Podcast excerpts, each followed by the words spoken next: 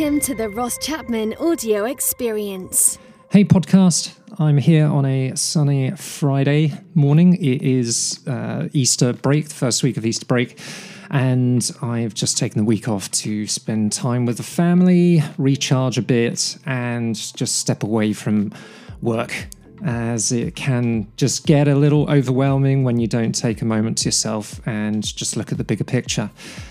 I am really excited about in in a few weeks time Google is going to share some of the outcomes from Google Relay and you've probably heard me talk about Google Relay and the workshop that I ran uh, across whatever media that you've been uh, watching or listening to.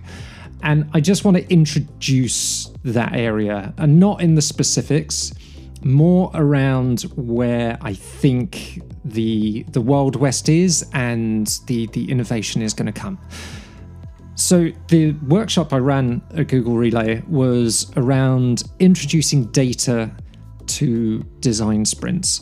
And I'm not talking about the data that we get right at the end after the prototyping and user testing, getting the feedback from five or so users and that's the that's the data point, that's the validation whether this product service is valuable to them or not. And that's our time to kill it, to pivot, or to iterate it based on the feedback. After 10 years of design sprints, I think we recognize that more and more we are using design sprints to work on digital products and services. And all of that work is getting way more complex we're talking about multiple uh, areas to gather uh, insights and make recommendations. We're trying to improve people's lives, and that's becoming, again, ever more complex. And I think where the design sprint needs to stand up after 10 years is recognize that if we start using data within the first minutes of a design sprint, then that's going to make a more successful activity within a team. I'll try and explain this in, in a story.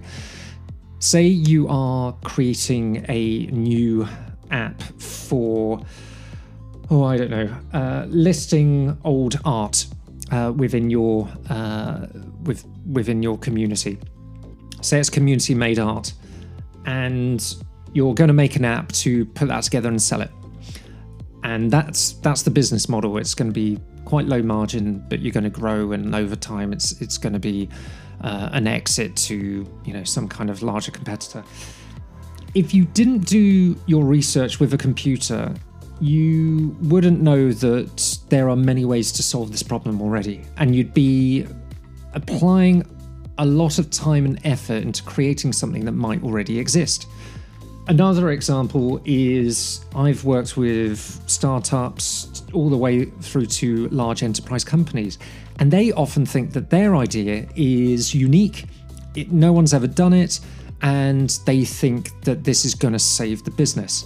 And just having that reality check of no, there is a product out in the market, and by the way, it's doing really well, you'd be a second or third mover into that space. So now you know that. What are you going to do that's different or unique or, or more niche? I think that bringing in data just to give the team some some research around the the sprint challenge is going to be entirely valuable. I know from an agency point of view that some of the design sprints that we embark on with clients, we're going to fail. We're going to end up with something that isn't valuable, doesn't really solve the problem, but we needed that week to to get to somewhere. We needed to start.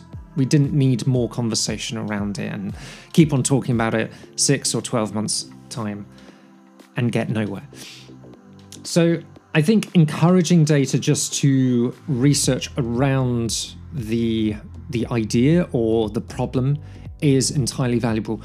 But it's not just at the beginning. I think that you can have this kind of data dive in at every point of the sprint.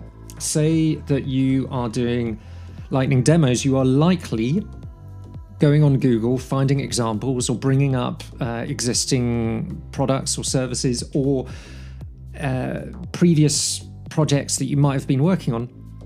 And you're going to show those in, in the lightning demos, and you, you're going to learn as a team. And again, you're using technology in, in that respect.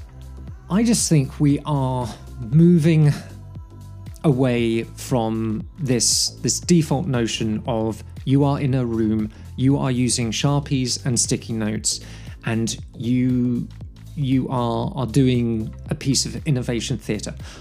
I I came from design sprints within a room, and I know that it works to an extent, but I think that the golden opportunity is right in front of us when we use technology to do that. And can you just imagine redesigning the sprint with technology and a remote team and potentially in an asynchronous environment? Can you imagine what that might look like? I'm starting to, but I don't think we we have it all figured out. I think that having a more data-driven design sprint is is going to be entirely valuable to any digital products company or service uh, company. And I just think we need to be talking more about that. In regards to using data, I think that the access to data scientists, for example, or finding I, there there are different different types of data. Let, let's put it that way. There are so many ways to encourage that data into your your thinking into your prototyping prototyping is getting much better i think we in 2021 are moving away from oh it's it's a flat InVision or figma prototype i'm really excited about some of the products coming out on product hunt where you can prototype a chatbot or a, uh, a voice app but not only prototype, you can actually launch that thing. And so I do wonder whether more data driven design sprints are actually going to end or or get to a milestone not when we've completed the user tests but when it's out in the market and this this is where I start to get really excited we are challenging the notion that you might need to test with 5 users in a uh, nearly real life, but not really real life scenario. And we all know that people act and behave differently in a environment that looks like a test condition. It's not how they would usually interact with the product. And I think if we were to use a test, a live product, and it not be with five people, but 500 or 5,000, that gets to a very interesting place. Of course, with the design sprint method, you get to a point where you're validating, but it's really about giving confidence to the team and confidence to the business case to invest further into it. The invest further into the idea, I think, is getting rapidly disrupted through having no code and off the shelf items that you can just put it together bang a logo on it, and off you go. So I think there's going to be a, a huge step in more data driven prototyping and more at scale user testing. And I think I'm not nostalgic about how we've done it already. I think it does work in, in certain areas. I think for existing products, you do just have to get it out there. I, I remember um, Jason Fried's comment that anything before launch is a simulation. And what people don't talk about within the design sprint is the assumption is based off the knowledge in the room.